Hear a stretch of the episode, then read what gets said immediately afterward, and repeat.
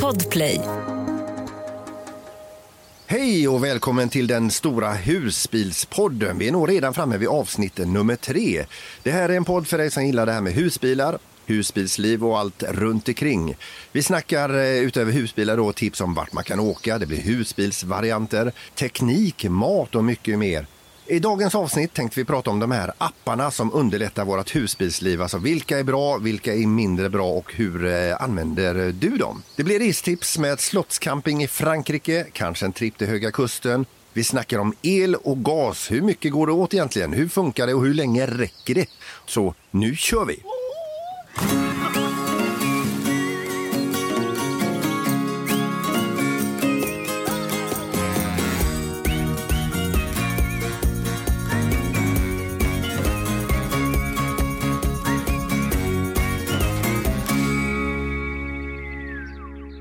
Utöver mig Peter så har vi då Mikael och Gunilla ifrån våra husbilsresor på YouTube. Hej hej. Hej hej. Och så har vi Sara och Tommy från YouTube-kanalen Our Backyard Europe. Hej hej. Hej. Ja, Mikael och Gunilla, var är ni någonstans?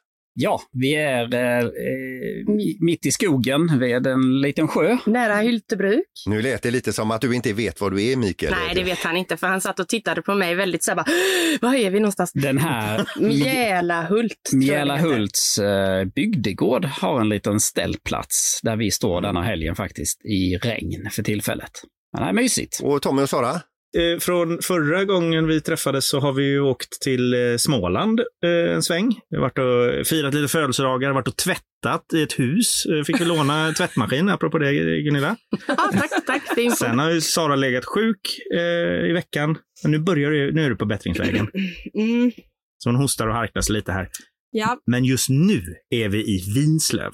På Vinslövs camping. Ja, och ni har precis checkat in, va? Ja, bokstavligt 10 minuter sedan. Och ni har ingen el. Nej. Vi kopplade in elsladden och då slog 2.30, jag vet inte, säkring. Jag vet inte vad som slog av, men det var någonting som inte funkar. Säkringen slog av inne i husbilen i alla fall. Vi har 12 volt, så vi klarar oss ett tag till. Men vi ska gå och se om vi ska byta sladd eller om vi ska byta plats. Fast det var inget fel på sladden. Nej, men man vet aldrig. Man måste testa sig fram. Ja, men Mikael och Gunilla, ligger ni utan el? Ja, här finns el faktiskt, men vi hoppar ju gärna över det. Och det är ju inte för vi är snåla. Nej. Eller var var du kommer ifrån nu igen? Jag är ju från Småland. Men alltså vadå, vad ska vi ha det till? Liksom, vi klarar oss ändå. Ja, du då Peter, var sitter du? Jo, jag sitter på ett jätteexotiskt ställe. Jag sitter ju då i min husbil. Vi har ju varandra på bild också, så att vi ser ju varandra. Men jag är alltså i ett lager där min husbil står när jag inte använder den. Mm. Bland lite andra båtar och husvagnar. Så att, det här är jättefint. Ja, annorlunda. Jag ser ju något tak ovanför fönsterluckan där. Det såg ut som det var på verkstad, tänkte jag direkt när du började säga exotiskt. Ja, riktigt så illa är det inte, men det här är jättefint. Och vill jag el så har jag det. Har du ställt in den för säsongen eller? Ja. Vi kör bara för säsongen. Alldeles för mycket husbilar just nu. Du kan inte ha den ute.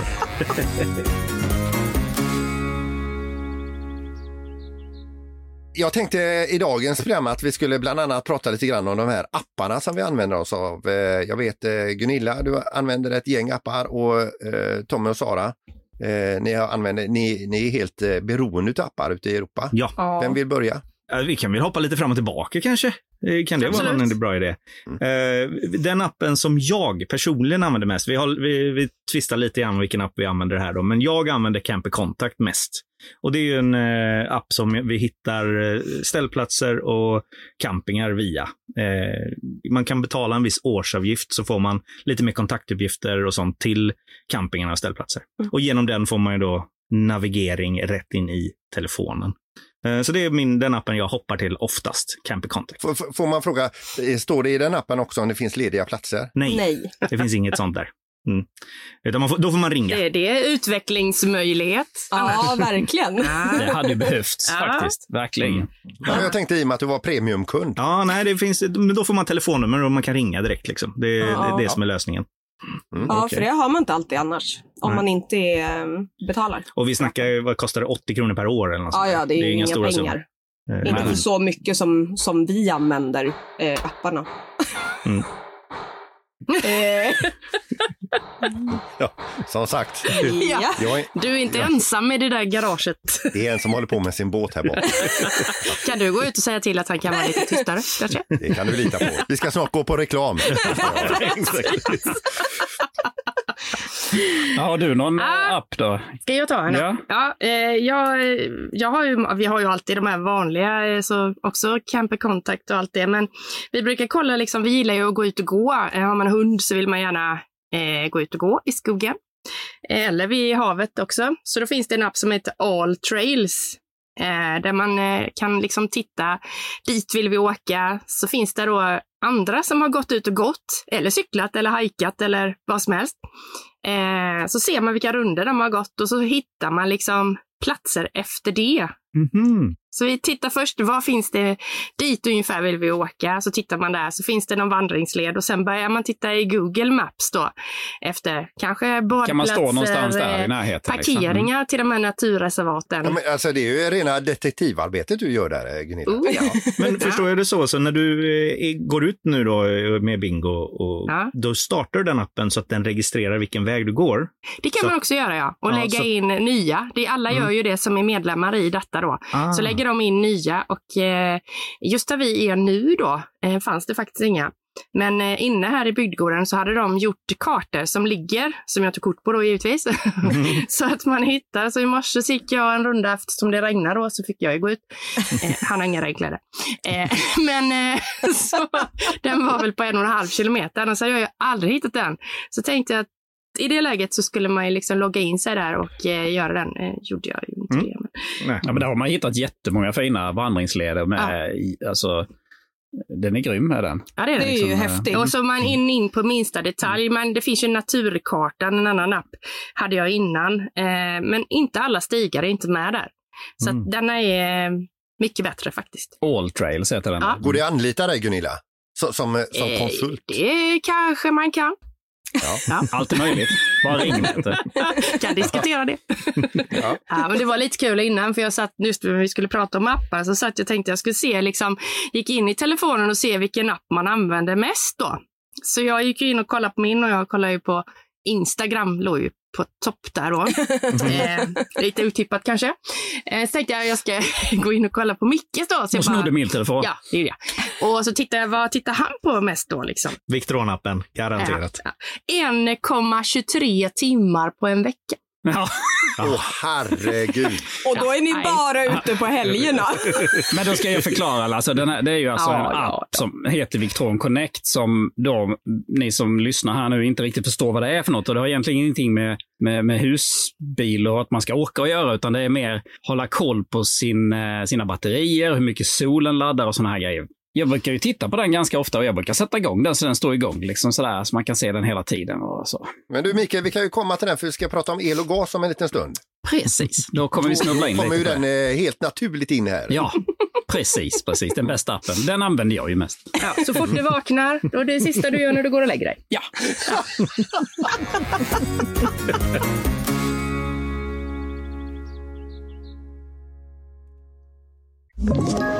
Ett poddtips från Podplay. I podden Något kajko garanterar röskötarna Brutti och jag Davva dig en stor doskratt. Där följer jag pladask för köttätandet igen. Man är lite som en jävla vampyr. Man har fått lite blodsmak och då måste man ha mer. Udda spaningar, fängslande anekdoter och en och annan arg rant. Jag måste ha mitt kaffe på morgonen, för annars är jag ingen trevlig människa. Då är du ingen trevlig människa, punkt. Något kajko, hör du på Podplay. Därför är gardinerna.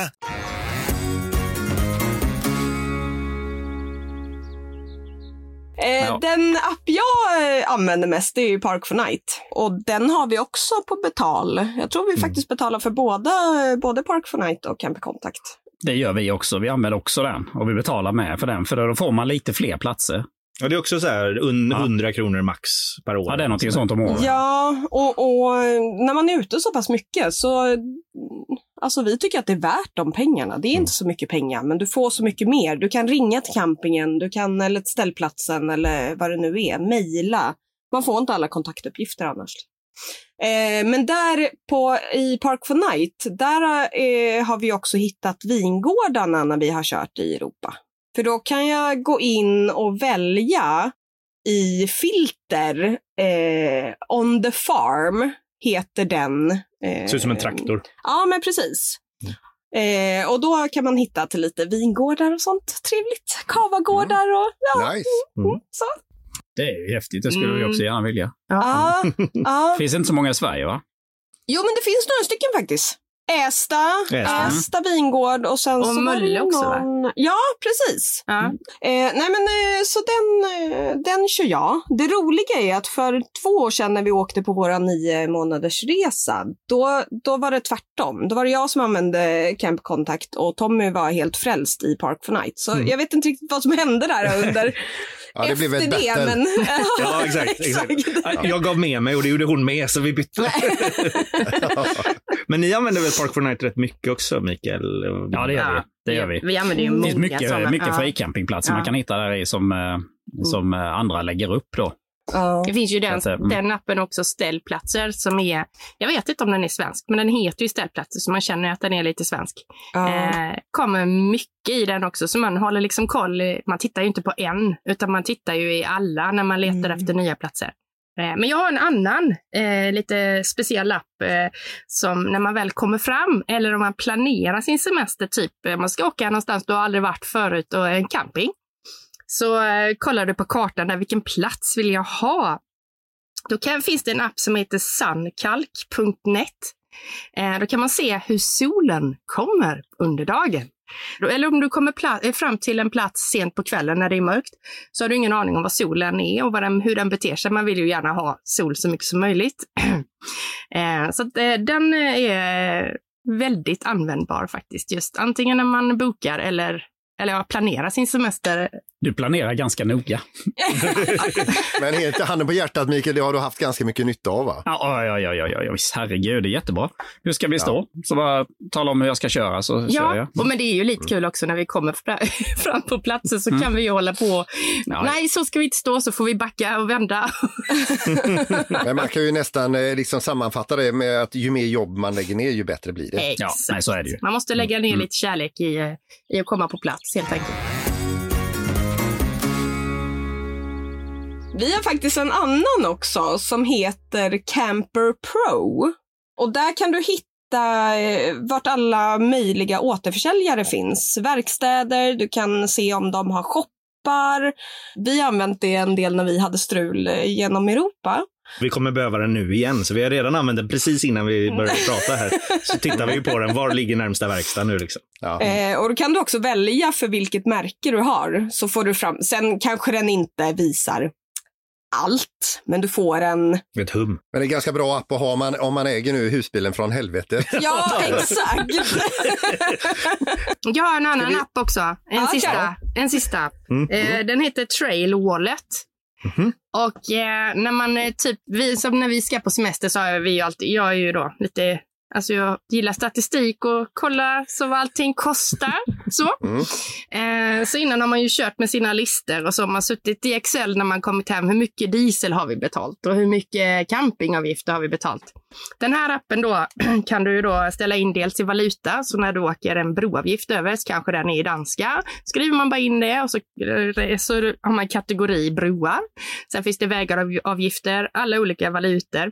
Sen när du liksom i slutet av resan så bara, då ser man liksom en liten cirkeldiagram, alltså tårtdiagram. Hur mycket del som var camping och hur mycket det var, hur mycket vägavgifter det är, hur mycket, ja precis, vad man kan göra i egna kategorier också. Ja, men det är ju superbra, för jag var inne bara lite lätt att kolla om det här med att ta husbilen till Norge, och de har ju ganska mycket avgifter. Är det någon som har erfarenhet utav Norge? Nej, faktiskt inte. Vi har inte varit där med husbil. För det var ju ganska rejäla summor på vissa tunnlar och broar.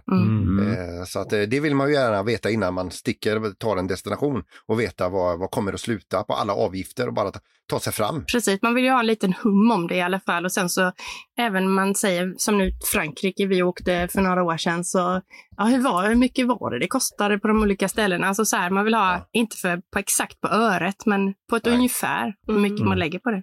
Peter, vad använder du för nu då? Jag har ju en GPS som är Garmin Camper heter den. Mm. Och den är ju lite av allt när det gäller, där ställer man ju in då vad man har för husbil. Alltså hur lång den är, hur hög den är, vad bred den är. Och så att den vet det så att den inte planerar rutter där jag inte får köra med husbilen. Och sen så har jag också sådär så om vi är ute och kör en hel dag och så börjar vi känna så här att nej, nu får vi nästan komma till en camping. Då kan jag slå på en ikon där och då visar den vad som finns runt omkring i närheten. Och så är det precis som på era appar, ni bara klickar där och så börjar den navigera till den campingen. Längre än så har jag inte kommit, men jag gillar ju också teknik, Mikael. Ja. Men den appen, eller den vad heter den? Det är en GPS, en navigator, en egen enhet alltså, en mojäng som du har köpt. Mm. Vi kör ju något liknande fast vi kör i en iPad.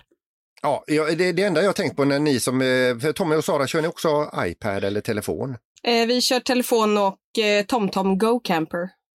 Ja, så vi tänker på, jag har sett er, Mikael och Gunilla, när ni navigerar med eran iPad och en app. Ja.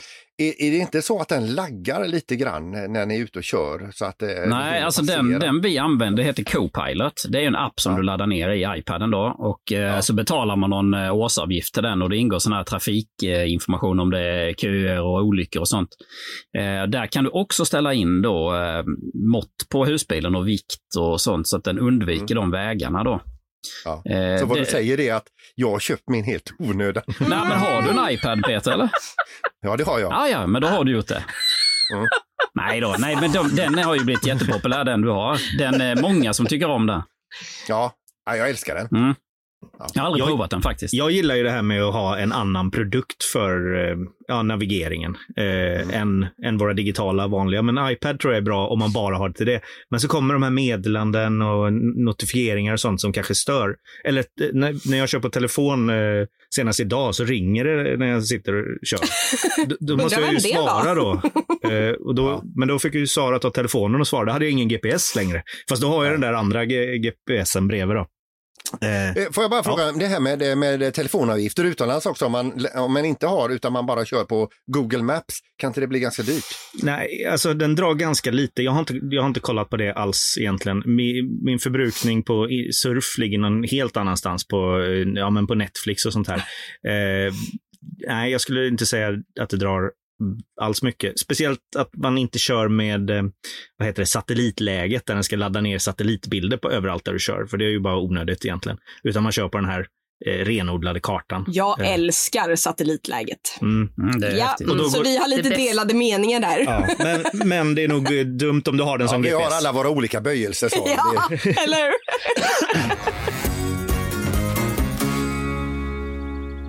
då tänkte jag att vi skulle prata lite grann om det här med el och gas. Om vi bara grundläggande säger så här för den som inte riktigt har erfarenhet runt omkring en husbil på det här med el och gas. Låt säga att du hämtar in husbil med en ny gasflaska, fulladdat batteri hos din återförsäljare. Du vrider på nyckeln, du åker ut och ställer dig på en vacker plats nära skogen, nära en sjö eller vad som helst. Vad är det som funkar och vad funkar inte? Vem vill börja? Nej. Precis, jag skulle kunna ta den bollen om ni vill. Jättegärna. Och det är lite kul att börja prata om det, för jag har faktiskt fått ett mejl om just detta. En kille som heter David. Jag ska ta och läsa hans mejl här. Ja. Hej Stora Husbilspodden. Tack för en underbar podd. Hur funkar det när du har en husbil och du bara kör ut och ställer dig någonstans? Jag menar, hur vet du att du klarar dig över natten? Och då tänkte jag, då ska vi svara på det. Hur länge kan man stå? Vad är det som går på gas? Vad går på el? 12 volt går det mesta på i husbilen. Du har ju en panna som värmer husbilen. Då kan du köra pannan på gas för att få värme om du inte har en elkabel inkopplad i ett uttag på en camping eller en ställplats. Spisen drivs på gas, ugnen drivs på gas, pannan, kylskåpet. Och vi brukar ju säga det att när det är lite kallt tidigt på säsongen att vi klarar oss ungefär 4 nätter på en gastub. När det är kanske under nollan på nätterna. Ja, precis. Ja. Men då har man värme i husbilen. Man kan ha golvvärme, man kan ha liksom varmt duschvatten. Ja, man har allting. Det är precis som hemma.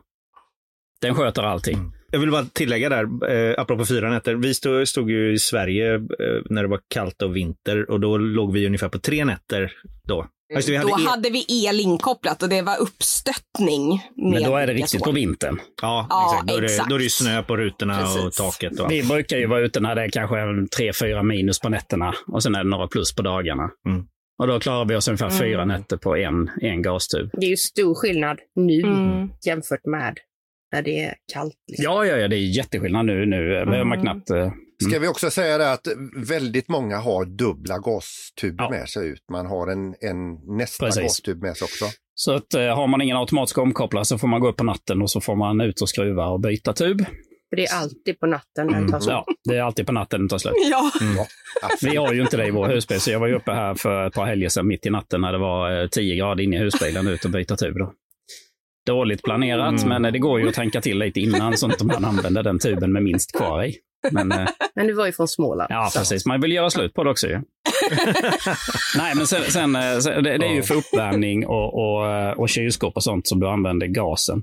Sen har du ju ett batteri i bilen då, ett bodelsbatteri som du driver alla lamporna och du driver all elektronik och du laddar dina mobiler och du kör tv och diverse. Och det har ingenting med bilens funktioner att göra med start. Nej, det finns ju ett batteri till bilen också. Så att de är helt skilda från varandra. Ja. Så att du förbrukar utav bodelsbatteriet så att inte du står och inte kan starta bilen sen om du har gjort av med lite för mycket. Så det behöver man inte vara orolig för. Sen pratade vi också det här om den här Victron-prytten som vi har kopplat till våra batterier också. Som ger lite mer exakt hur mycket man har kvar, hur mycket man förbrukar för tillfället. Och den mängden man förbrukar för tillfället, hur länge kan jag fortsätta göra det utan att bli utan el? Då kan man ju faktiskt räkna ut det. Ja, det till och med står i appen hur lång tid du har kvar till batteriet till slut. Mm. Sen kanske inte man ska lita 100% på det, men det är ändå en fingervisning om hur mycket batteri du har kvar. Liksom. Och sen brukar du säga att man inte får gå ner under en viss... Nej, man ska helst... Ett vanligt batteri som sitter i de flesta husbilarna, då ska man helst inte gå ner under 50%, för då sliter man hårdare på batterierna, då får byta dem oftare. Och då finns ju litiumbatteri, så jag vet att Mikael och Gunilla har skaffat litium. Och det går att ladda ner till 0%, så har man 100 ampertimmar så kan man använda allihopa utan att skada batteriet. Ja, jag tänkte jag skulle ta den pucken. Ja, jag skulle bara säga en sak. innan du tar den här pucken. Ja. Jag skulle vilja säga det att det är kanske inte jättebra att ladda ner det till 0%. För det slits ju också de batterierna, men de har så många cykler som de klarar, de här batterierna, så att om de klarar 2000 eller de klarar 5000 cykler, det kanske inte har jättestor betydelse. För att och med cykler menar du antal uppladdningar? Antalet uppladdningar, ja. Till 0 till 100%. Men vi ska också säga kruxet med de här litiumbatterierna som är så himla bra och går att ladda ur så hårt. De är ganska dyra. De är dyra, ja. Men det finns många fördelar med det också. Alltså de väger inte så mycket. De är nästan hälften av ett vanligt batteri. Så ligger du sådär, du har lite på gränsen med lastvikt i husbilen, så är det ju inte fel att byta till ett litiumbatteri. Men vi hör att du har ditt försvarstal nära till hands, men Mikael, jag kan försvara det. Jag har det, ja. Precis. Ska du byta nu då, Peter? Det kommer. Men jag har ju gjort så att jag har ju också det här, fick ju med ett bodelsbatteri men beställde ett extra, så jag har ju dubbla bodelsbatterier. Ja. Så jag har väl cirka 180 ampertimmar och så har jag hälften av det som jag kan använda. Ja, du klarar det. 90 ampertimmar klarar du då. Ja, precis. Ja, det är samma som vi. Om man kan ta ett exempel här, en tv. Våran tv drar ungefär 2 ampere. Blir det 45 timmar du kan titta på tv på dina 90 ampertimmar. Så man behöver egentligen inte litium. Du klarar dig med det här. Ja, visst. Ja, om du bara titta på tv. Jo. Men man är ju mycket sådär med det hängslen och livren. Man vill veta att man klarar sig, att det finns kvar och så vidare. Och det är därför man ofta går och köper på sig kanske lite mer än vad man behöver.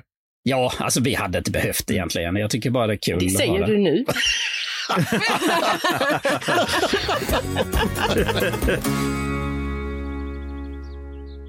Jag har ju 12 volts tv i min husbil här till exempel. Det kanske ni också har.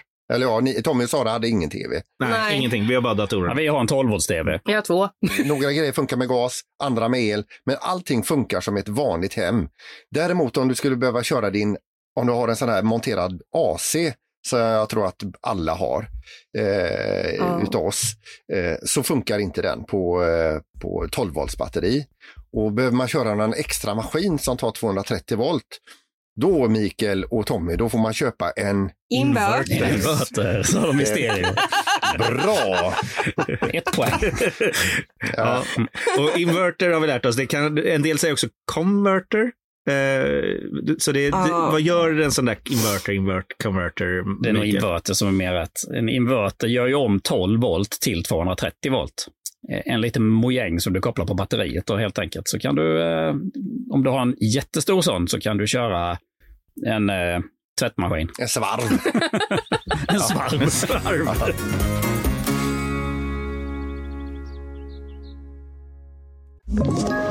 Ett poddtips från Podplay. I Fallen jag aldrig glömmer djupdyker Hasse Aro i arbetet bakom några av Sveriges mest uppseendeväckande brottsutredningar. Går vi in med hemlig telefonavlyssning och då upplever vi att vi får en total förändring av hans beteende. Vad är det som händer nu? Vem är det som läcker? Och så säger han att jag är kriminell, jag har varit kriminell i hela mitt liv. Men att mörda ett barn, där går min gräns. Nya säsongen av Fallen jag aldrig glömmer på Podplay.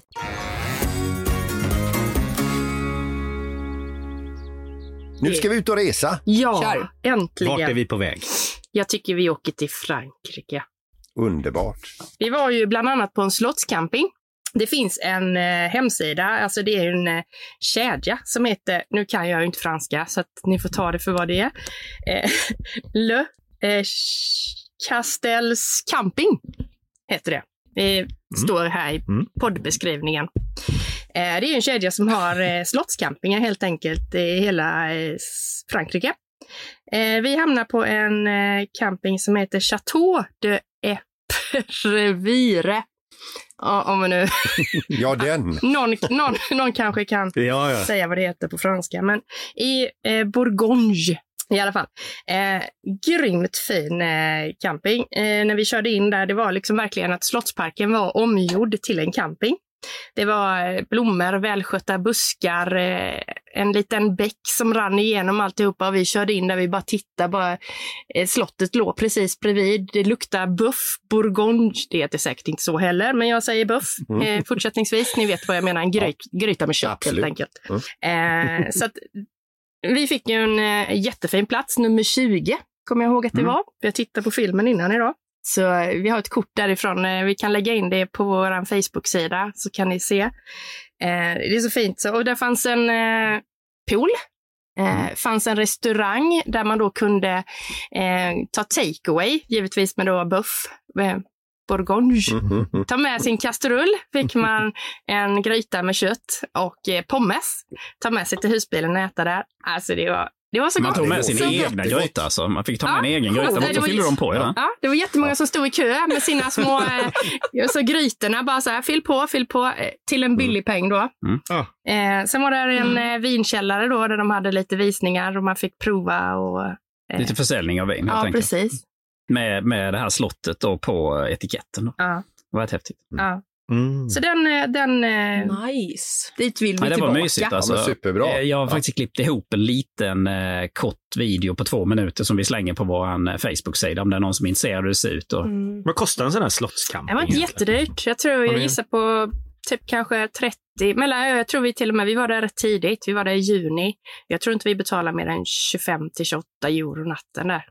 Men då ingick inte maten va? Nej, tyvärr inte, men den var inte dyr alltså. Den var grymt billigt. Ja. Sen var det ju självklart en fin restaurang inne i slottet också. Vi tog tyvärr inte den, men det var så häftigt att ta det här takeawayen och sen var vi där bara i 2 dagar så vi hann inte med så mycket. Vi skulle vidare. Men beskriv, vad såg ni från platsen där ni stod?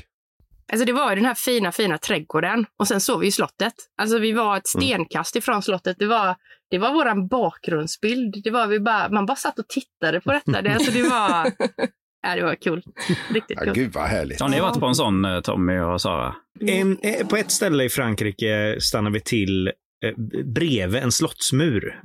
Det var vatten på ena sidan och slottsmuren på andra sidan. Så och det var kanske mer ruin än vad det var ett riktigt slott då. Men det var så vi såg det. Men det var väldigt häftigt. Alltså just i Frankrike, man kan ju uppleva det här slottskänslorna. Är rätt häftigt. Men det är bara den lilla... En natt stod vi där och vi kunde knappt betala för oss för de förstod inte svenska. Eller engelska. Sara försökte översätta via Google Translate, en annan app då. Ja, men inte ens det funkade. Han förstod ingenting. Hallå, kan jag få betala för våra natt? Vi har stått här. Hallå? Men Peter, du hade något tips på Norrland, eller? Ja, vi stack ju iväg förra sommaren mot Höga Kusten. Vi var 3 stycken. Det var jag, min fru och så min svärfar Janne. Och det kan jag varmt rekommendera, att göra den resan upp med Höga Kusten. Alltså vi toppade ju då Örnsköldsvik. Vi var inte längre norrut än så. Men vad det är fint där uppe. Och jag kommer nu nämna 3 ställen som jag, utan inbördes ordning. För det är inte liksom ut med vägen. Utan, så man får börja då med Skuleberget då. Hade ni någon annan varit där? Ja, vi var där. Nej. Stod där i någon natt. Ja, och det är ju någon typ av mix av camping och ställplats. Och en del platser är bokningsbara och vi hade bokat. Till att börja med, vi kommer dit. Det var jättesnyggt ordnat med skylt och grejer, så vi bara körde in där. Såg till att få husbilen i nivå och sen kopplade in elen.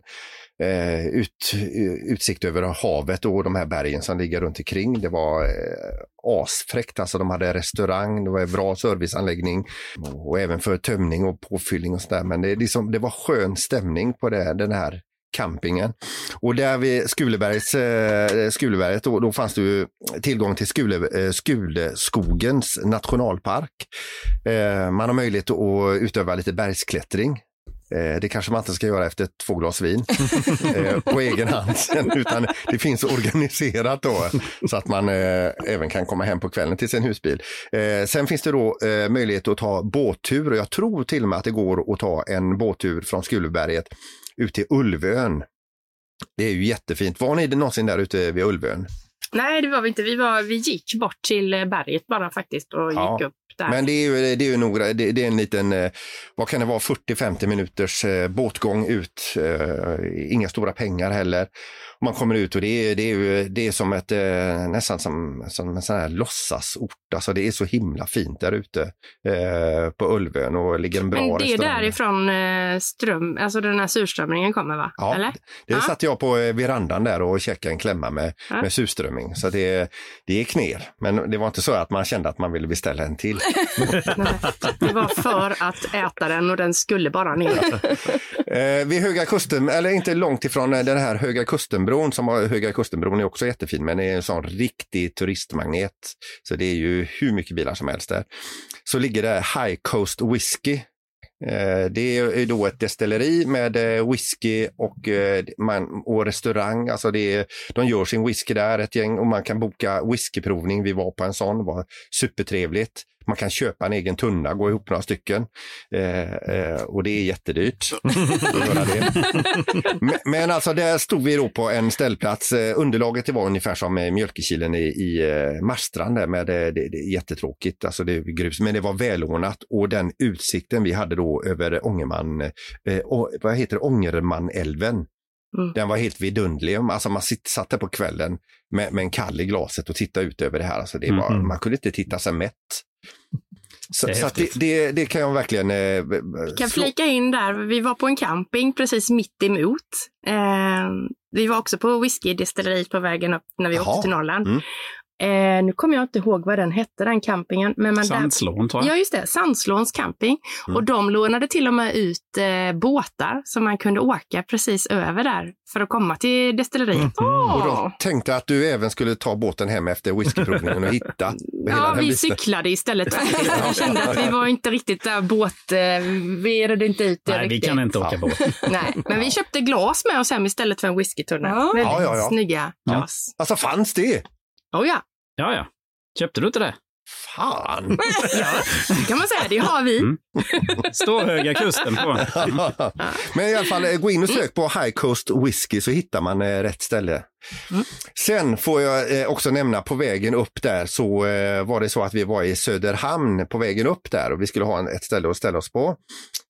Och vi började leta, så hittade vi någon camping där som vi åkte på då, Skärså Naturcamping heter den. Och vi ringde dit och de sa men gå inte efter GPSen för då funkar det inte, gå inte efter, eller utan gå efter våra skyltar istället. Det var bara det att jag vet inte om de hade glömt av att ställa ut skyltar, för det var väldigt tunt med skyltar. Det kom mer och mer ut i skogen och det sista där när vi skulle svänga in i skogen till den här campingen så sa jag till min fru att men vi vänder, det känns lite sista färden det här. Alltså jag känner obehaglig att rulla in här. Men vilken camping vi kom till. Det är en sån här väldigt enkel camping, naturcamping. Det är inte jättemånga platser. Det är väldigt lummigt och fint. Det är väldigt lugnt på campingen. Kanske inte barnfamiljer uppskattar på det sättet. Vilken vistelse vi fick där. Och där tog vi då en liten promenad. Jätteenkelt att hitta. Och kom ner till Skärså rökeri vid vattnet där. Och det var så fint. Det var så här Bullerby-känslan där. Och det var jättefina gamla byggnader, välhållna. Lugnt och skönt och liksom och ascool stämning nere vid hamnen. Båtar som lägger till, folk som kommer upp och tar sig en liten lite bubbel och dricka och en jättefin restaurang. Och där hade vi alltså vilket ställe. Så har man möjlighet att få en natt där bara. Så rekommenderar jag det. Så Skärså Naturcamping. Så där har ni våran lilla Norrlandsresa. Jag tänkte på en naturcamping där. Alltså för mig, jag får upp naturistcamping i huvudet hela tiden. Jag tänkte också på det. Ja. Vi kan ju klippa bort detta. Men... Tommy, det är ju lite så, man ser ju det i huvudet, det man vill se. Ja, exakt. Men när jag ser jag tänkte inte det. Men det var, vi har varit på några sådana där, alltså, man läser nature camping nere i Spanien eller vad det nu kan stå. Och då är det ofta naturistcampingar. Vilket gör att jag blir rädd. Jo, men vi har ju pratat om det här med att spara tvätt och tvättmappen. Och det måste vara ganska praktiskt. Det är nog det bästa tipset då. Ja. Så fiffigt. Ja. Men Mikael, vad säger du om en komma framöver? Ja, men det är väl dags nu va? Och temat idag har ju varit Frankrike, så jag tänkte vi tar väl en fransk då som heter 1664. Och vi har faktiskt två olika sorter idag. Vi har varsin, jag och Gunilla här då. Jag har en vanlig ljus, jag gillar ju vanliga ljusa öl. Och jag var ju den som skulle inhandla de här 1664 på Systembolaget i Falkenberg. Och då hade de ju inte den här vanliga som han ville ha då, som är sån här... Ja, det så då, det fanns en som hette 1664 blank. Tänkte jag, men den köper jag. Men han var inte nöjd med det. Så han åkte till systemet i Halmstad och så köpte han denna. Så nu blir det två öl för det. Men jag kan ju säga det, de här, jag har ju smakat dem, men det var jättelänge sedan. Så det här är faktiskt någonting, första gången på många år. Det var då när vi var nere i Frankrike, kan jag tänka mig. Den var bra upphälld. Den var perfekt. Det är så det ska vara. Men den ser ut som alla andra öl jag dricker, ljus och fin. Nu är det så att vi ser ju varandra under tiden som vi pratar via tekniska lösningar. Och jag känner verkligen hur salivproduktionen kommer igång i min mun här. Ja, men visst ser den gå ut. Ja, underbart. Ja, alltså det skulle ni ju säga, ni som men den här 1664 då, den heter 1517 på system. Alltså det var ju lite konstigt. Ja, varför hette den 1664? Ja. Nej, det är något annat då. I alla fall 1517 heter den på Systembolaget. Ska du smaka den först och säga vad du tycker? Lite buff. Lite så är det, ja. Du hade nog den till buffen, tror jag. Helt klart rekommenderar. Provar du den här? Det var så mycket skum bara. Nu skulle ni se det vi ser. Vad säger du, Gunilla? Den var jättegod. Den heter 1514 på Systembolaget. Den skulle ju typ vara lite citrus och grejer i, men jag vet inte. Oj. Skål. Ja, precis. Jag vet inte. Ska du smaka den också så jämför du den? Men är den lite vete? Den ser ju inte, nej, den är ju inte helt... Om man då tittar på färgen här då, det gör man ju oftast. Ja. Nu ser ju inte ni, men... Då är ju din Gunilla lite grumligare, din öl. Exakt. Mikael ser ju jätteklar här och ser ut som en Mariestad i mina ögon. Ja. Den här är ju mer gul. Grumlig. Ja. Grumlig och citronig. Nej. Vi kommer väl fram. Ja, vi är ju redan framme, Peter och ni andra är ni... Skål på er. Skål. Ja, skål. Skål. Skål. Skål. Då är vi framme mot, jag är nu kontra Tommy här med en burk. Vad är det du... Jag dricker guldkällan från Systembolaget. Jag har ingen aning om något. Nu har ni fått en konkurrent här också.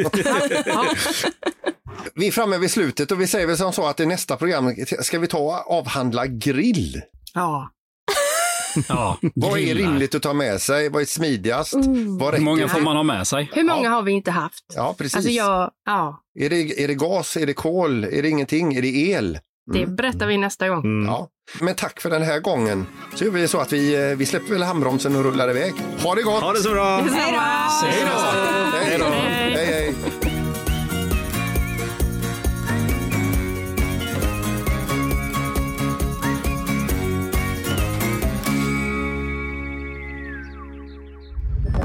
Podplay, en del av Power Media.